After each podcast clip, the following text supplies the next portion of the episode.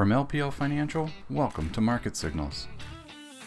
Good morning, everyone. Welcome to this edition of the LPL Research Market Signals podcast. My name is Mark Zabicki. I am joined today by fixed income strategist Lawrence Gillum. Uh, Lawrence, how, how are you doing this morning? I'm doing well, Mark. It's uh, it's a pretty volatile day in the markets, which we'll, I'm sure we'll talk about. But other than that, can't complain about too much.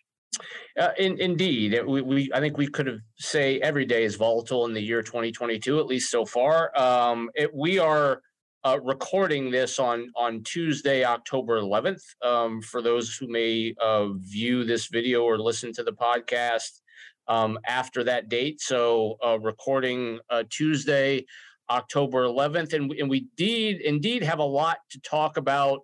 Um, in terms of market activity, we certainly have a lot to talk about in terms of uh, upcoming numbers this week, uh, particularly CPI and PPI numbers, um, and um, also some, you know, potential, you know, Federal Reserve thinking that may be going on in Washington D.C. Spe- specifically um, as folks from the IMF and World Bank uh, gather in Washington, D.C. So before we get into that, um, taking a look back at the previous week in terms of uh, market activity, uh, last week started out fairly well for um, you know, markets in general, particularly U.S.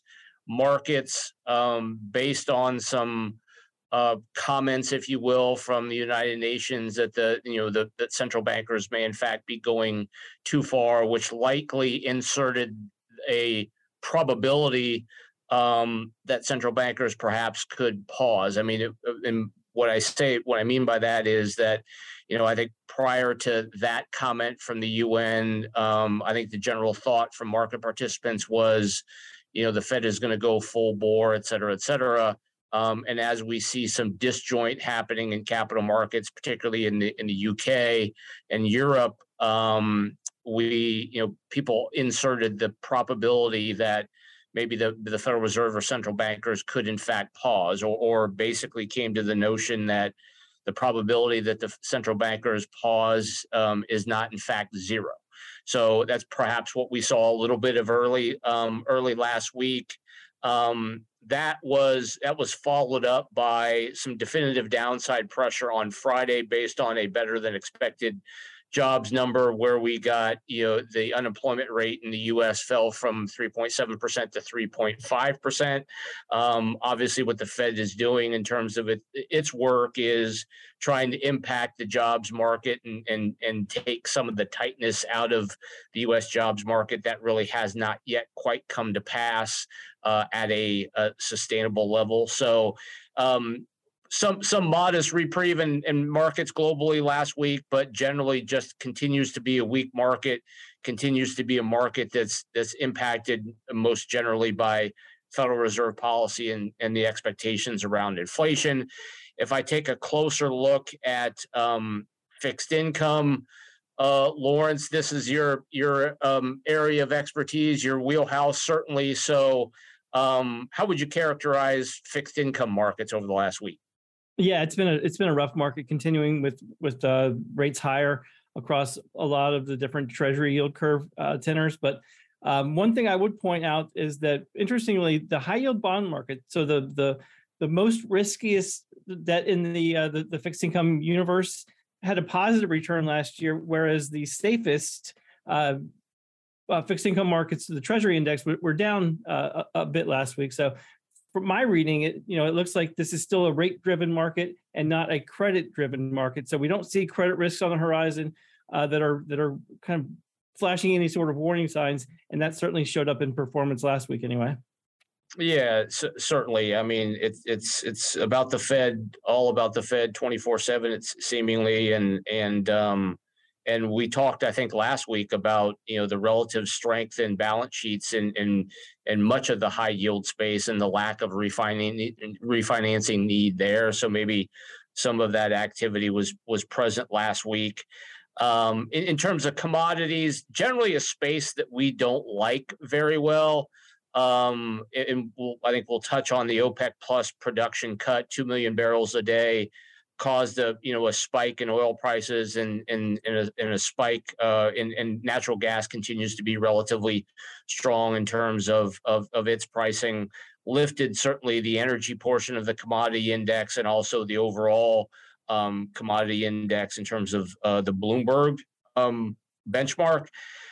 Last week, we we certainly had a, a, conversation around what was going on in in uh, in the UK around the politics. Um, you know, it, it's its balance sheet and what um, political leaders are doing in order to manage that. You know, some of the budgeting is going on uh, in the in the UK, and some of the consternation around that caused you know clearly some distress in the gilt market and also for the Brit- British pound.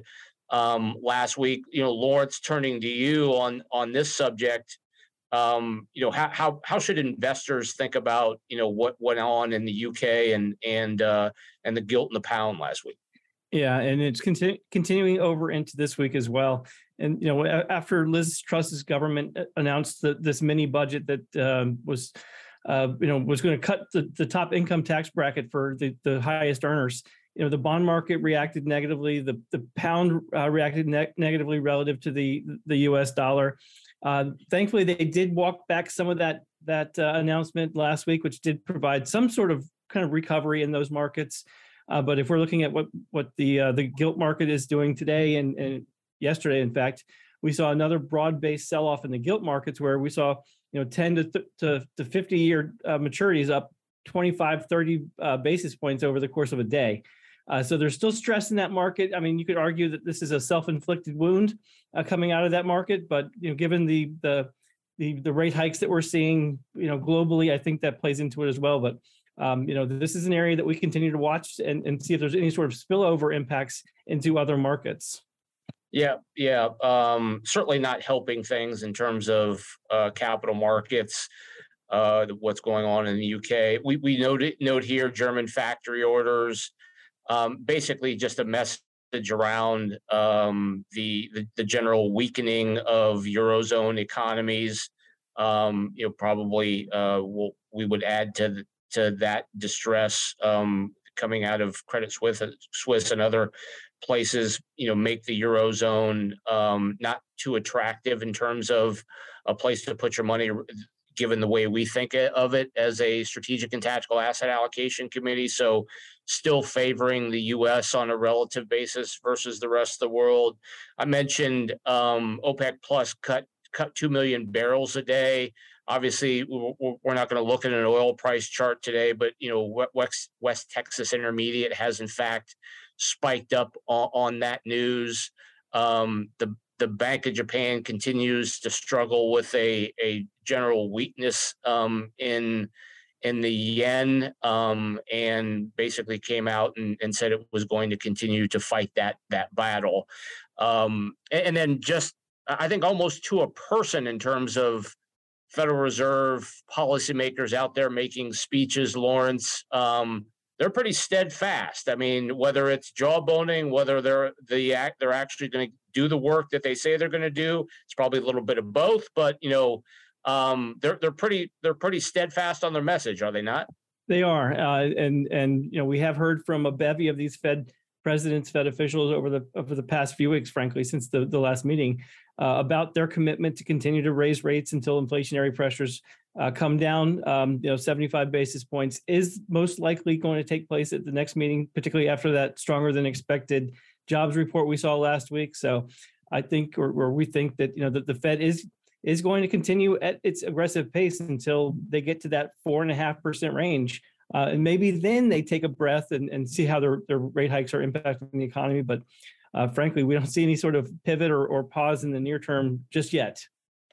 Yeah, and, and, indeed, the jobs report on Friday didn't help us at all. Actually, you know, as a strategic and tactical asset allocation committee, you know, Lawrence, I, I mean, I, I, will look forward to the time where our our conversations are not, you know, are, are not really driven, you know, 80% of it by Federal Reserve policy and and, and actual in, inflation expectations. So uh, that that's something clearly we've been talking about uh, as a committee you know, throughout you know 2022. Continue to talk about that.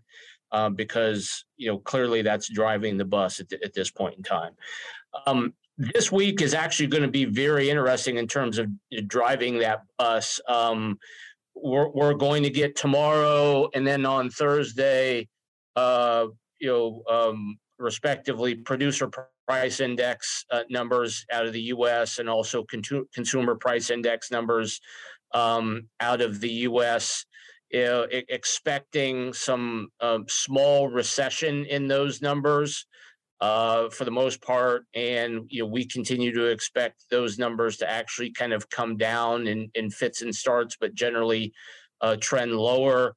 Uh, retail sales um, also expected kind of give a, a, look into how the consumer is feeling, how their pocketbook is feeling, given uh, any Fed impacts that may have been felt uh, since you know, the central bankers started to raise rates.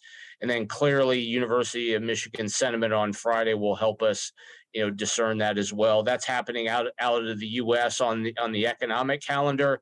Turning to you, Lawrence, on on another thing, uh, FOMC minutes, and we we clearly should have highlighted that orange because uh, it it certainly is going to be important in terms of the mind of the market. Um, any expectations from you on what we could hear or read from the Fed? Yeah, I think it's going to be a lot of the same, uh, a lot of the same message that we've been hearing uh, over the past few weeks from Fed officials. Just the need to continue to raise rate until they see some sort of sustained uh, reduction in these consumer price increases. So, I'd be surprised if the message is different in those meeting minutes than it has been, you know, over the course of the past few weeks.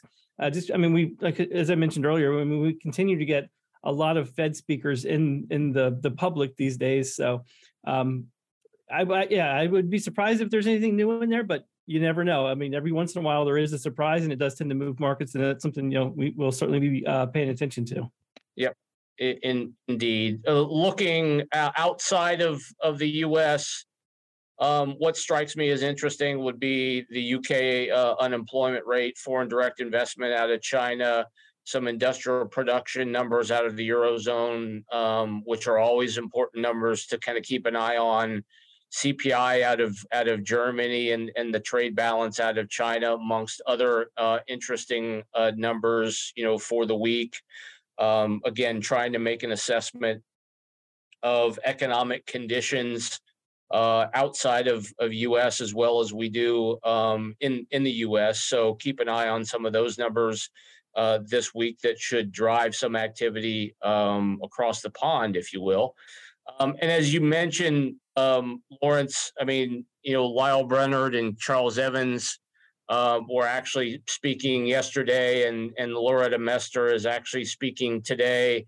And that continued drumbeat of of of Fed officials out there um, getting the message out um, to to different folks.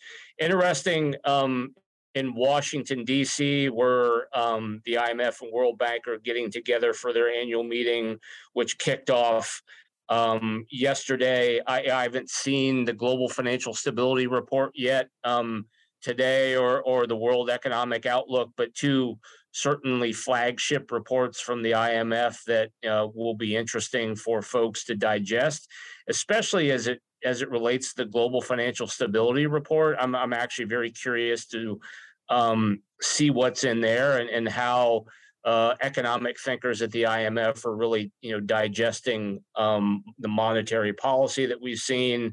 Um, and then on Wednesday, FOMC minutes, as we mentioned, and Bank of Korea's policy de- decision as well. Any any thoughts from you, Lawrence, on as as dignitaries, if you will, gather in Washington D.C. That some of the best thinkers in the world are uh, are supposed to be present. What what yep. what do you think is on their mind?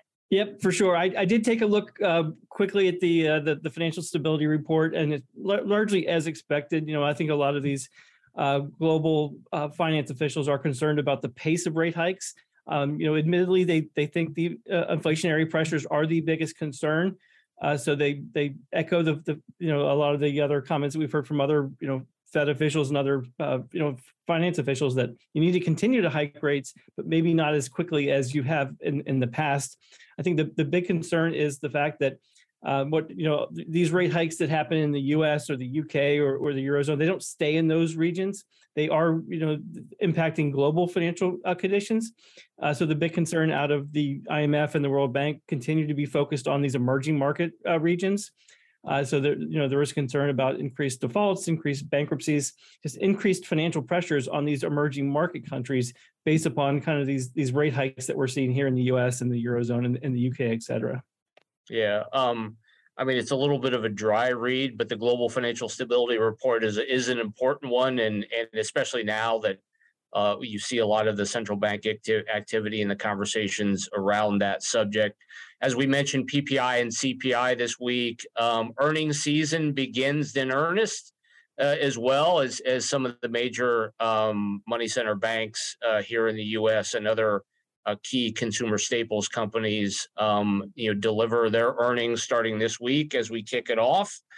Um, what a kind of just pause for a moment again um, as a strategic and tactical asset allocation committee it's really all about inflation all about the federal reserve not that we don't have conversations around other issues because we do um, but it, it, really comes down to the the trajectory of inflation and what the federal reserve may or may not do uh, around inflation so so this is a, a pie chart simply of the cpi weights and the variables that go in in the construct of, of US CPI. Um, th- this is really interesting because we're going to show in the next couple charts that housing continues to be problematic in terms of its upward pressure on inflation. But durables, non-durables, and services, less housing, um, are beginning to decelerate in terms of the the month over month or year over year inflation read as we get those you know those new monthly figures.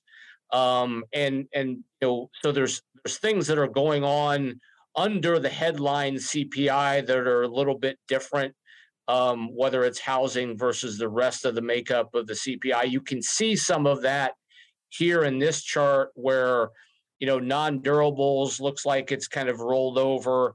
Durables is clearly um, rolled over. The broader CPI number is, in fact, uh, the you know the black line. Services less shelter still um, still fairly strong, but we're going to actually look at a number that that indicates it it may actually be on the on the cusp of rolling over.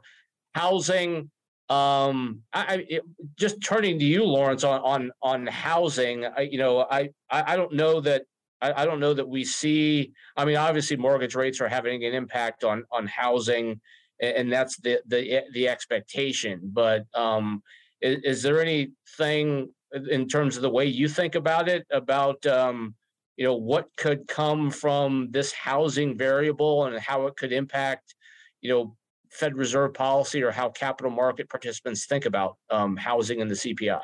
Yeah, for sure. And I think it is very important to kind of uh, break out these underlying components because, as you can see, they are moving in different directions, except for services, less shelter, and housing. Housing is kind of a, a, a kind of a catch-all uh, category that's trying to capture rental prices and the increase of rental prices.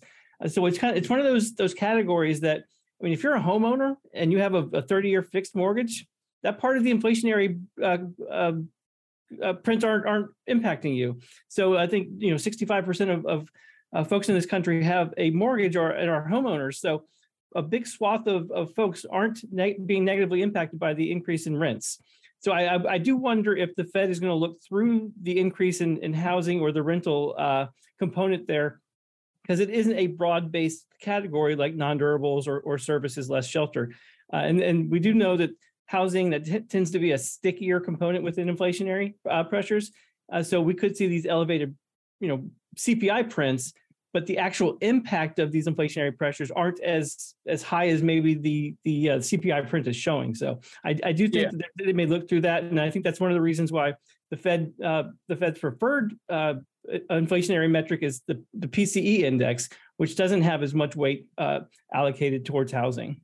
Yeah, I mean that that's a that's a real good point, and and you know maybe we could we could play Federal Reserve central banker here just for a, for a second and and begin to look at some uh, underlying um, series data series that may inform how we think CPI is actually going to look in in the months you know you know down the road. So I, I, just I just uh, took a look at some of these price series that are really building blocks of of a CPI number. So import price index, producer price index, ISM services, business prices, same thing for manufacturing, supply chain pressure index that, that's put together by the Federal Reserve of New York. And, and what we just got done t- kind of talking about CPI owners equivalent rent, which continues to be on the on the high side. Um, and and we'll we'll we'll wonder together when when that in fact is actually going to roll over. But looking at the other numbers, I mean, you see in general terms, all the other price series and in, in the indices really peaked around March and April. Um, and there is a definitive deceleration in price pressures in all of those. So, um, Lawrence, the way I think about it is, I mean, we have seen some of the deceleration and inflation in in the in the U.S. CPI year over year number. It hasn't been quite dramatic, but we we know here there's going to be a lag in seeing some of the import prices and producer prices as they sift through into uh, the consumer. Um, but I, I mean, I would expect based on what I'm seeing from some of these import prices, producer prices, and ISM numbers uh, for CPI to actually continue to decelerate because as these um, as these other price series kind of roll over, that's likely going to continue to bleed into the CPI number. So, am I am I off in that thinking? No, not at all. I I I agree with you as as well. I mean, we are seeing improvements in these inflationary pressures across the board, absent that uh, that issue that we just talked about with owners equivalent rent, which does tend to be a, a you know a big category within that uh, uh, CPI inflationary metric. Uh, so if you do see you know consistent deceleration of these price increases across all these factors and all these different indexes, except for that owner's equivalent rent, which we do we know that it is it does tend to be stickier because you know rents are contracts and they, they you know a 12, 16 month contract. Uh, so they do tend to stay stickier. Uh, but if the if the inflationary pressures are decelerating across all these other other indexes or other uh, prices, you know maybe the Fed can say that you know they're they're getting the job done, that they're close to uh, you know getting their their uh, their uh, get these inflationary pressures back to that two percent target. Uh, so yeah, I, I, think there's been broad-based improvements, and you know certainly this this color-coded graph here is is a great way to show that.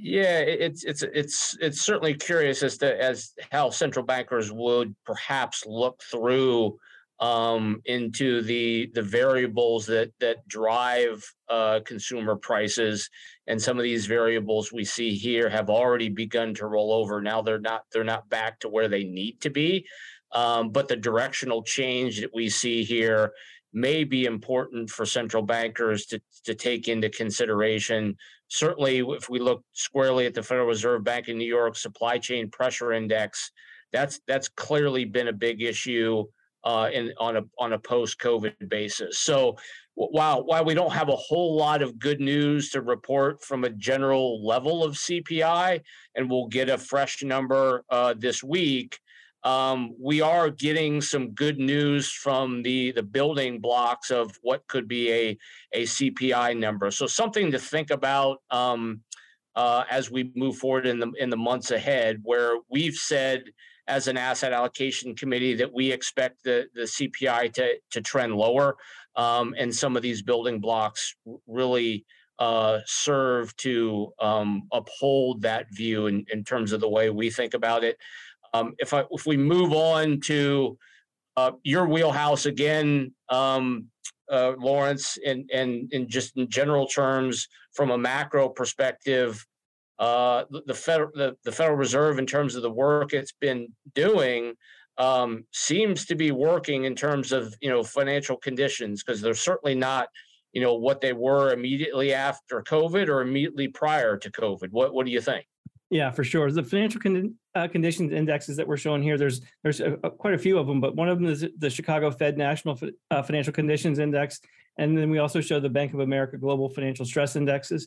These are the way to kind of measure the the transmission mechanism of higher rate hikes into the real economy. So uh, some of these these uh, indexes look at you know stock prices, bond prices, mortgage rates, things that impact uh, you know uh, I would say a normal person on a day to day basis. The, the goal is to tighten financial conditions to the point where, frankly, you know consumers stop spending and businesses stop hiring and and you start to see a, a slowdown in aggregate demand. Before you see that slowdown in aggregate aggregate demand, though, it does tend to show up in these tightening of financial conditions. And uh, you know, just looking at the, these two indexes, we've seen a pretty significant tightening of financial conditions, uh, relative or on par, frankly, to a uh, you know a global financial crisis or a global pandemic.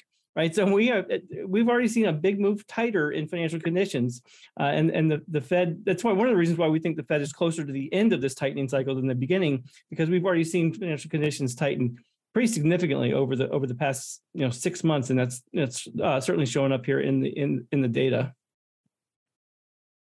Yeah, I, and, and I think the the probabilities are are are material that the Fed you know has more work to do in terms of rate increases. But you know we're pointing these numbers out, these uh, these financial conditions uh, readings as well as you know same import prices and producer prices, just to say that listen, the, the Federal Reserve, uh, rest assured, is also looking at some of these these data series or all of these data series, and, and I'm I'm sure they're taking those into consideration as well in terms of the the amount of um, you know the amount of the rate increases they may engage in over the next couple months or the duration of those those rate increases. Um, as you said, Lawrence, I think we we think as a committee um, we think they're they're closer to the end certainly than uh, than the beginning, um, and and especially if we start to see a a CPI rollover and the PCE rollover continue, um, or perhaps accelerate, um, then um, maybe the the Federal Reserve takes their their foot off the brake just a little bit more than than markets are pricing in uh, today. So. Um, that that'll do it for this edition of Market Signals um, podcast. Uh, it's a pleasure to be with you, um, Lawrence. Thank you for joining me this week, um, folks. Um, have a good rest of your Tuesday uh, and a good rest of the week. Thanks for joining. This material was provided by LPL Financial, is for general information only, and is not intended to provide specific advice or recommendations for any individual. There is no assurance that the views or strategies discussed are suitable for all investors or will yield positive outcomes. Investing involves risk, including possible loss of principal. Any economic forecasts set forth in the podcast may not develop as predicted and are subject to change.